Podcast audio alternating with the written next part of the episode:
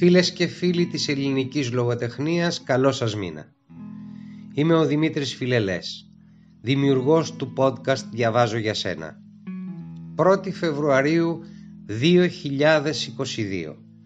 Ο μήνας της αποκριάς είναι εδώ. Για όλες και όλους εσάς που σας αρέσει να ακούτε λογοτεχνικά έργα σημαντικών Ελλήνων συγγραφέων.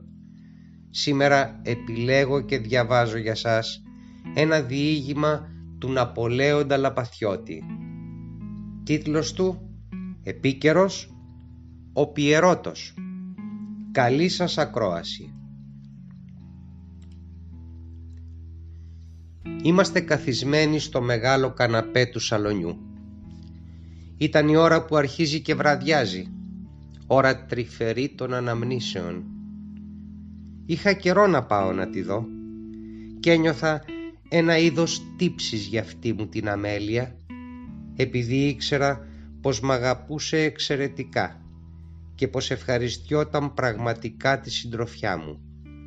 Αν και εγώ δεν ήμουν απέναντί της παρά ένα παιδί κάπως υπερβολικά ζωηρό που αποτελούσε μια φανταχτερή αντίθεση με τη γεροντική της σοβαρότητα, με τη λεπτή αξιοπρέπεια των τρόπων της, με το επίσημο και τυπικό της φέρσιμο.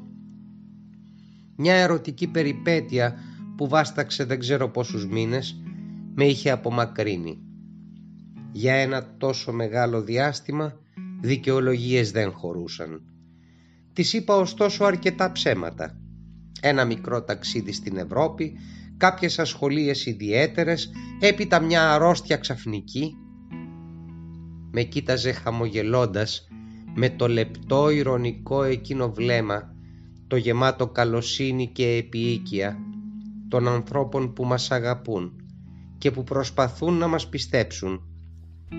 Κι έτσι στα τελευταία αναγκάστηκα να της φανερώσω την αλήθεια. Της διηγήθηκα όλη μου την ιστορία, από την αρχή ως το τέλος. Δεν παρέλειψα παρά μια μικρή λεπτομέρεια που ήταν ολόκληρη εις βάρος μου και που φανταζόμουν ότι θα μπορούσε να μειώσει κάπως την εκτίμησή της προς εμένα. Με άκουσε χωρίς διακοπή. Έπειτα άλλαξα κουβέντα. Της είπα νέα που δεν ήξερε, μερικά κοινωνικά μικροσκανδαλάκια που τη διασκέδαζαν πολύ. Εκείνη όμως τώρα δεν μιλούσε.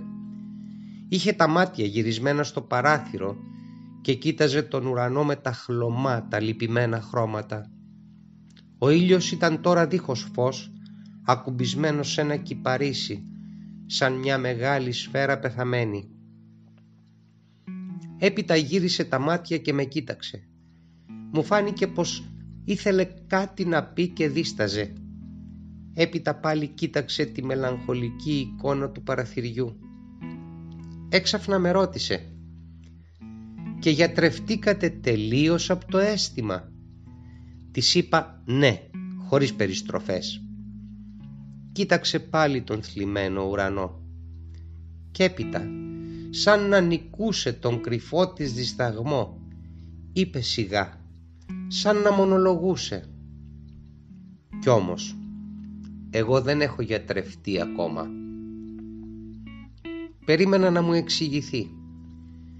Η φράση εκείνη, στα γεροντικά εκείνα χείλη, γιατί να το κρύψω, μου φάνηκε λιγάκι κομική. Αλλά ο σεβασμός μου προς τη γυναίκα που φάνταζε για μένα σαν ένα σύμβολο σχεδόν ιερό του παρελθόντος μου εξαφάνισε αμέσως από το μυαλό το ηλαρό συνέστημα που πήγε μια στιγμή να γεννηθεί. Και τότε πάλι ξαφνικά σαν να της είχα αγγίξει δίχως να το θέλω κάποια βαθιά και μυστική πληγή Ίσως σε αυτό να συντελούσε και η γοητεία, η λεπτή και ακούσια νοσταλγία της υποβλητικής εκείνης ώρας. Άρχισε με τη σειρά της να μου διηγείται. Δεν είχα παντρευτεί ακόμα. Ο πατέρας ζούσε. Το σπίτι μας ήταν πάντα καθώς ξέρετε ανοιχτό. Ο πατέρας ακόμα και στα γερατιά του αγαπούσε πολύ τις διασκεδάσεις. Η μητέρα όχι και τόσο. Εν τούτης, για να μην χαλάσει το χατήρι του πατέρα, πήγαινε και εκείνη μαζί τους στους χορούς. Η κοινωνική μας θέση άλλωστε ήταν τέτοια, που οι διασκεδάσεις αυτές έπαιρναν τον χαρακτήρα καθημερινών υποχρεώσεων. Γι' αυτό και το δικό μας σπίτι, καθώς σας είπα, ήταν πάντα ανοιχτό. Δεν υπήρχε ξένος, περαστικός στην πόλη, που να μην το θεωρούσε απαραίτητο να έρθει να πάρει το τσάι σπίτι και να μας επισκεφθεί. Η μητέρα μου είχε μια φανερή προτίμηση στον αδελφό μου. Και όπως συμβαίνει πάντα, για να έρθει η ισορροπία, ο πατέρας είχε ρίξει όλη τη συμπάθειά του σε μένα. Με έπαιρνε διαρκώς μαζί και κάθε φορά που πηγαίναμε σε καμιά διασκέδαση με κρατούσε επιδεικτικά στο πλευρό του. Ήμουν η αγαπημένη του. Κι όμως δεν ήμουν παρά μια κοπελίτσα 17 χρονών, άμυαλη και ξένιαστη για όλα. Μια πεταλουδίτσα, έτοιμη να καεί και στο πρώτο φως που θα την τραβούσε με τη λάμψη του. Την ημέρα εκείνη θυμάμαι είχα ξυπνήσει δίχως κέφι και το βράδυ επρόκειτο να πάμε σε ένα χορό. Ήταν η προτελευταία Κυριακή της αποκριάς και παρόλο τον ενθουσιασμό της ηλικίας, ένιωθα πως θα μου ήταν αδύνατο να πάω μαζί τους. Είχα έναν πονοκέφαλο ανυπόφορο και ένας πονοκέφαλος στην ηλικία εκείνη είναι ήδη μια μεγάλη τραγωδία. Και έπειτα η μοδίστρα δεν είχε έτοιμη τη φορεσιά μου, αυτή που λογάριαζα να βάλω εκείνο το βράδυ. Και αυτό ήταν η μεγάλη συμφορά. Αργότερα έμαθα καλύτερα τι θα πει μεγάλη συμφορά. Ας είναι. Ο πατέρας ήθελε σόν και καλά να με πάρει. Η μητέρα συμφωνούσε μαζί μου επειδή και εκείνη όπως συνήθως έτυχε να μην έχει και μεγάλη διάθεση. Ο Νίκος μόνο χαλούσε τον κόσμο. Αυτός ήθελε να πάει στον χορό οπωσδήποτε και ήξερε ότι η δική μου αδιαθεσία ήταν ικανή να κάνει τον πατέρα να αλλάξει απόφαση. Στο τέλος όμως ο πατέρας δεν επέμεινε. Όταν ήρθε η ώρα που θα πήγαιναν, για πρώτη φορά στη ζωή του πήγε χωρίς εμένα. Μόνο με τη μητέρα και τον Νίκο. Η βραδιά ήταν αρκετά ζεστή. Είχα μισανοιγμένο το παράθυρο, κοιμόμουν μαζί με τη μητέρα και πλάγιασα νωρίς. Θα με είχε πάρει υποθέτω ο ύπνος όταν ξύπνησα λιγάκι τρομαγμένη. Ένιωσα μέσα στο σκοτάδι σαν κάτι να πέσε στην κάμαρά μου δίπλα στο κεφάλι μου. Τινάχτηκα όπως ήμουν παραλίγο να βάλω τις φωνές. Μου φάνηκε σαν να πέσε ξαφνικά δίπλα μου ένα μικρό πουλάκι πεθαμένο. Άναψα το φως. Ήταν ένα μπουκέτο με νεξέδες. Από πού έπεσε στην κάμαρά μου. Ο νους μου πήγε αμέσως στο παράθυρο. Πήγα με περιέργεια και κοίταξα. Έξω ήταν ησυχία. Η ώρα ήταν περασμένη. Από μακριά, πολύ μακριά, ξέρετε το πατρικό μου σπίτι, ήταν πολύ μακριά από την πόλη ακουγόταν μόλις η φασαρία της τρελής αποκριάς. Ο ουρανός ήταν γεμάτος φως από τη λάμψη των ηλεκτρικών. Θα ήταν περασμένα μεσάνυχτα. Δεν φαινόταν τίποτα στον κήπο. Μια παρέα με μασκαράδες περνούσε με τα μάξι, τότε δεν υπήρχαν αυτοκίνητα, αλλά αυτή τώρα μόλις έφτανε μπροστά στη σιδερένια πόρτα. Και εξάλλου η απόσταση ήταν πολύ μεγάλη. Δεν ήξερα τι να βάλω με το νου μου ποιος να είχε ρίξει το μπουκετάκι αυτό; Κανένα ειδήλιο νεανικό, κάπως τολμηρότερο, δεν είχε πλεχτεί ακόμα γύρω στη ζωή μου. Ήμουν σε μεγάλη απορία. Επειδή όμως η ώρα ήταν περασμένη και από στιγμή σε στιγμή μπορούσε να προβάλλουν οι δικοί μου, ανέβαλα τη λύση του ενίγματος, αν και με είχε τρομερά βάλει σε πειρασμό. Πλάγιασα πάλι αλλά χωρίς να κλείσω μάτι όλη νύχτα. Φαίνεται όμως να κοιμήθηκα στο τέλος. Οι δικοί μου ήρθαν τα χαράματα. Όλη εκείνη τη βδομάδα δεν έφυγε από το μυαλό μου αυτό το περιστατικό. Βρήκα μια λύση πρόχειρη, αλλά που δεν με ικανοποιούσε εντελώς. Είπα ότι κάποιος θα είδε το ανοιχτό παράθυρο και πέταξε απλούστατα στην τύχη το μπουκέτο. Μετά μια εβδομάδα, την άλλη Κυριακή, είμαστε πάλι καλεσμένοι σε ένα σπίτι που θα δεχόταν μασκαράδες. Εκείνο το βράδυ τελείωναν οι απόκριες. Δεν είχα πονοκέφαλο και η τουαλέτα μου ήταν επιτέλους έτοιμη. Πήγαμε τον Νίκο. Ο πατέρας είχε λείψει λίγες μέρες για μια επίγουσα δουλειά. Δεν θέλησα να βάλω μάσκα. Φορούσα θυμάμαι την καινούρια φορεσιά μου, ένα φόρεμα σάξ μεταξωτό, με δαντέλες μαύρες γύρω γύρω. Το φόρεμα αυτό υπάρχει ακόμα, καμιά μέρα θα σας το δείξω. Το έχω κλειδωμένο στην παλιά μου την κασέλα, μαζί με χίλια άλλα μπιχλιμπίδια του καιρού εκείνου. Είναι φαγωμένο από το σκόρο. Οι δαντέλες έγιναν κουρέλι, αλλά δεν θέλησα ποτέ να το πετάξω. Το βράδυ εκείνο είχα ίσα ίσα ένα κέφι εξαιρετικό και ήμουν φαίνεται εξαιρετικά όμορφη. Τώρα που πέρασαν τα χρόνια μπορεί κανένας να έχει την ειλικρίνεια να αναφέρει μερικά πράγματα χωρίς να έχει φόβο να παρεξηγηθεί. Τι λέτε; Ήμουν τρομερά ευχαριστημένη από τον εαυτό μου. Η φορεσιά μου μου τέριαζε περίφημα. Κάποιος εκείνο το βράδυ μου είχε πει πως έμοιαζα με γαλανό λούδι του αγρού. Ας είναι. Διασκέδαζα πολύ με τις παρέες που είχαν πλημμυρίσει τις δύο σάλες. Η μουσική έπαιζε τους πιο τρελούς χορούς της εποχής εκείνης. Τρελούς όχι σαν τους δικούς σας βέβαια, τους τωρινούς, αλλά αρκετά για εκείνο τον καιρό. Λουλούδια, σερπαντίνες κομφετί, σωστός πανζουρλισμός. Ο Νίκος χόρευε χωρίς διακοπή. Εγώ ήμουν ακουμπισμένη στο πιάνο. Είχα παίξει μάλιστα και ένα κομμάτι. Έπαιζα στα νιάτα μου καλούτσικα. Και τα λουλούδια και τα κομπλιμέντα έπεφταν απάνω μου βροχή. Οι μάσκες με πειράζανε πολύ και είχα αρχίσει πράγματι να ντρέπομαι λιγάκι. Ήμουν ξαναμένη από το παίξιμο, ο χορός δεν με τραβούσε και πολύ και έκανα αέρα θυμάμαι με μια βεντάλια χρυσή και κόκκινη και αυτό το θυμάμαι που βρήκα εκεί δίπλα αφημένη. Έξαφνα μου παρουσιάστηκε ένας πιερώτος που δεν τον είχα δει ως τότε μες στη σάλα. Φορούσε μισή μαύρη μάσκα. Είχα πάντα φοβερή αδυναμία για τα ρούχα του πιερώτου. Ήρθε κοντά μου και με κοίταξε στα μάτια. Ένα χνούδι μαύρο απαλό έσκαζε μόλις απάνω από δυο χίλι λεπτά και ντροπαλά. Δεν μου μίλησε.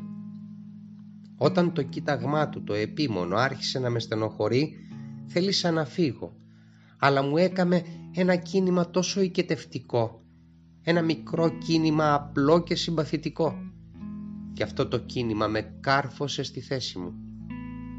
Τον ρώτησα με νόημα τι θέλει. Τα δυο του χείλη τα ένιωθα να τρέμουν ελαφρά. Δεν μου έδωσε απάντηση. Εξακολουθούσε μονάχα να με κοιτάζει. Έβλεπα δυο μάτια φλογερά που έριχναν μεγάλες αστραπές. Μου θύμισαν δεν ξέρω ποιες φωτιές, κάποιες πυρκαγιές που δεν υπάρχουν. Η στάση του αυτή η σιωπηλή με στενοχωρούσε πιο πολύ. Έκανα να τραβηχτώ και πάλι και τότε άπλωσε δειλά το χέρι και με κράτησε αυτή η τόλμη του με ξάφνιασε. Στον καιρό μου όλα αυτά τα θεωρούσαμε απρέπειες ακόμη, αλλά συγχρόνως μ' άρεσε στο βάθος. Έμεινα καρφωμένη και τον κοίταζα. Και τότε δίχως να το περιμένω, μου άπλωσε ένα μικρό χαρτάκι διπλωμένο. Τραβήχτηκα δίχως να το πάρω. Έκαμα ένα όχι με τα μάτια και τότε τα δικά του πήραν μια έκφραση λύπης. Τόσης, τόσης λύπης που δεν μπορώ να την ξεχάσω στη ζωή μου. Άμα είδε την επιμονή μου και την κάπως πειραγμένη, έτσι αυτός θα είπε, κίνησή μου, δεν επέμενε. Άπλωσε μόνο τρεμουλιαστά το διπλωμένο γράμμα στο κερί του πιάνου. Το χαρτί πήρε φωτιά. Μια φλόγα έπαιξε για μια στιγμή και έπειτα έσβησε. Αυτό ποτέ μου δεν θα το ξεχάσω και χάθηκε από μπροστά μου σαν σκιά. Δεν τον ξαναείδα τη βραδιά εκείνη. Η εικόνα του έμεινε όμως καρφωμένη στο μυαλό μου. Σε λίγη ώρα μπήκαν νέες μάσκες. Ήμουν ταραγμένη, σαστισμένη. Είχα μια ακράτητη επιθυμία να τον ξαναδώ από μακριά. Την ώρα που φύγαμε, κόντευε σχεδόν να ξημερώσει. Τράβηξα τον Νίκο από το χέρι και φύγαμε χωρίς να πούμε καληνύχτα σε κανέναν. Όταν πήγα σπίτι, όλα αυτά ξαναπέρασαν από το νου μου σαν όνειρο γλυκό της φαντασίας με μια πολύ μεγάλη νοσταλγία. Αυτή η περιπέτεια της χρονιάς εκείνης, όσο μικρή και ασήμαντη και αν φαίνεται, έμεινε για καιρό μες στο μυαλό μου. Έπειτα, σιγά σιγά, με την ευκολία που ξεχνούν τα νιάτα, άρχισα κι εγώ να την ξεχνώ. Με τα πέντε μήνες ακριβώς ήμουν αραβωνιασμένη. Δεν θέλω να σας κουράσω με το να σας διηγηθώ εκείνη την ιστορία. Τα περιστατικά εκείνα δεν σας ενδιαφέρουν; Και μένα τώρα δεν με ενδιαφέρουν. Ένας νέος, πολύ καλός, πολύ συμπαθητικός, αυτός που ύστερα είναι άντρας μου, τον ξέρετε, με ζήτησε από τον πατέρα. Ο πατέρας τον αγαπούσε και εγώ αγαπούσα τον πατέρα. Είπα ναι χωρίς να το πολύ σκεφτώ. Δεν έχω λόγο άλλωστε να παραπονεθώ. Κι έτσι, ένα καλό πρωί βρέθηκα αραβωνιασμένη. Το καλοκαίρι πήγαμε ταξίδι σε ένα νησί. Δεν θα ξεχάσω το καλοκαίρι εκείνο. Ήταν το πιο χαριτωμένο ίσως καλοκαίρι της ζωής μου.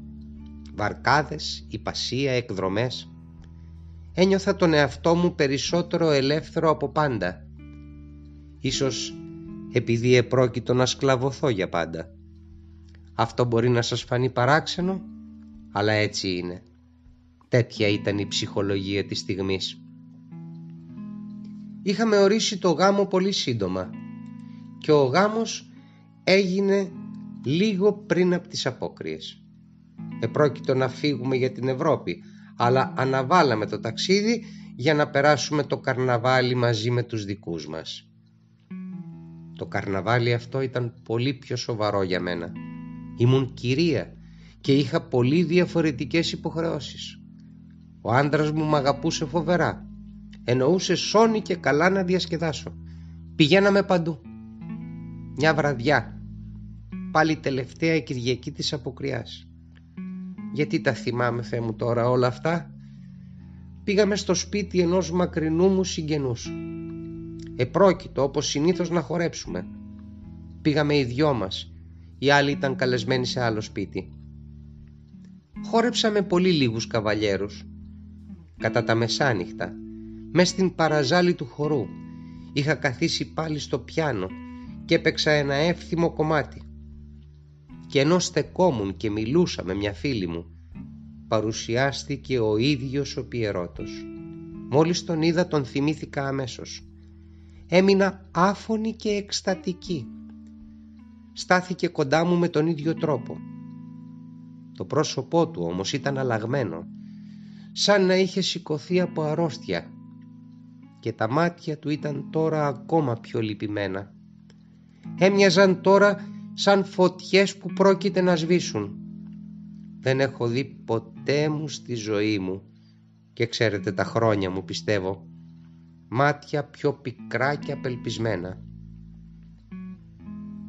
Με κοίταξε και πάλι πολλή ώρα με ένα βαθύτατο ερωτηματικό. Έτρεμα όλοι. Η καρδιά μου χτυπούσε δυνατά. Δεν ξέρω έτσι πόση ώρα πέρασε. Οι άλλοι χόρευαν, κανένας δεν μας πρόσεχε. Δεν έβλεπα τη φίλη μου, θαρώ πως είχε φύγει για μια στιγμή.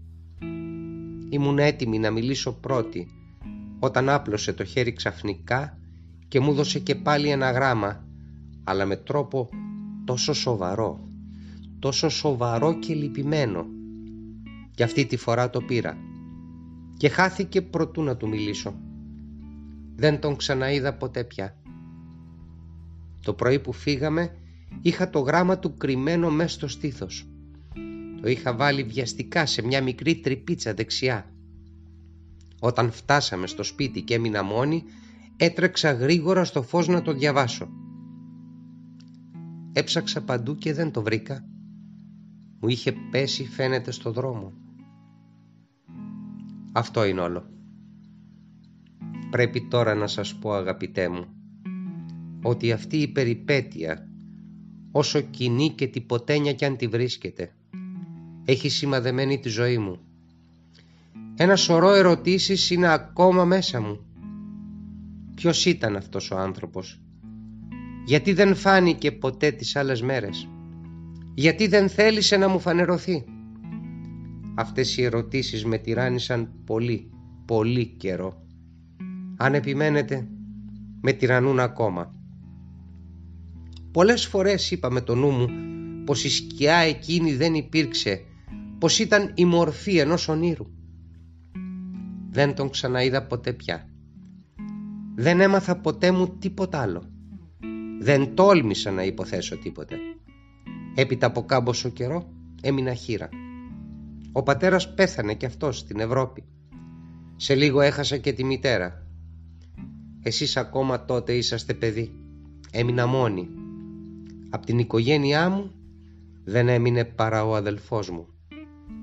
Και από τότε που λέτε φίλτατέ μου, μήτε που ξαναγάπησα ποτέ μου. Σταμάτησε να λέει. Η κάμαρα τώρα είχε μισοσκοτεινιάσει. Σήκωσα τα μάτια και την κοίταξα. Είπε ακόμα με φωνή πιο σιγανή. Πέρασαν πόσα χρόνια από τότε. Σαράντα πέντε χρόνια ακριβώς. Έκανα μια κίνηση μικρής αδημονίας Εκείνη δεν με κοίταζε διόλου. Είχε τα μάτια στυλωμένα στο παράθυρο. Έπειτα τα γύρισε με μιας. Με κοίταξε κατάματα και πάλι και με φωνή βαθιά, φανατική, φωνή που δεν την ήξερα ως τώρα, φωνή γριάς τρελής ξεμοραμένης που μου έδωσε ένα ρίγο στην καρδιά αν και με κόπο βάσταξα τότε θαρώ τα γέλια.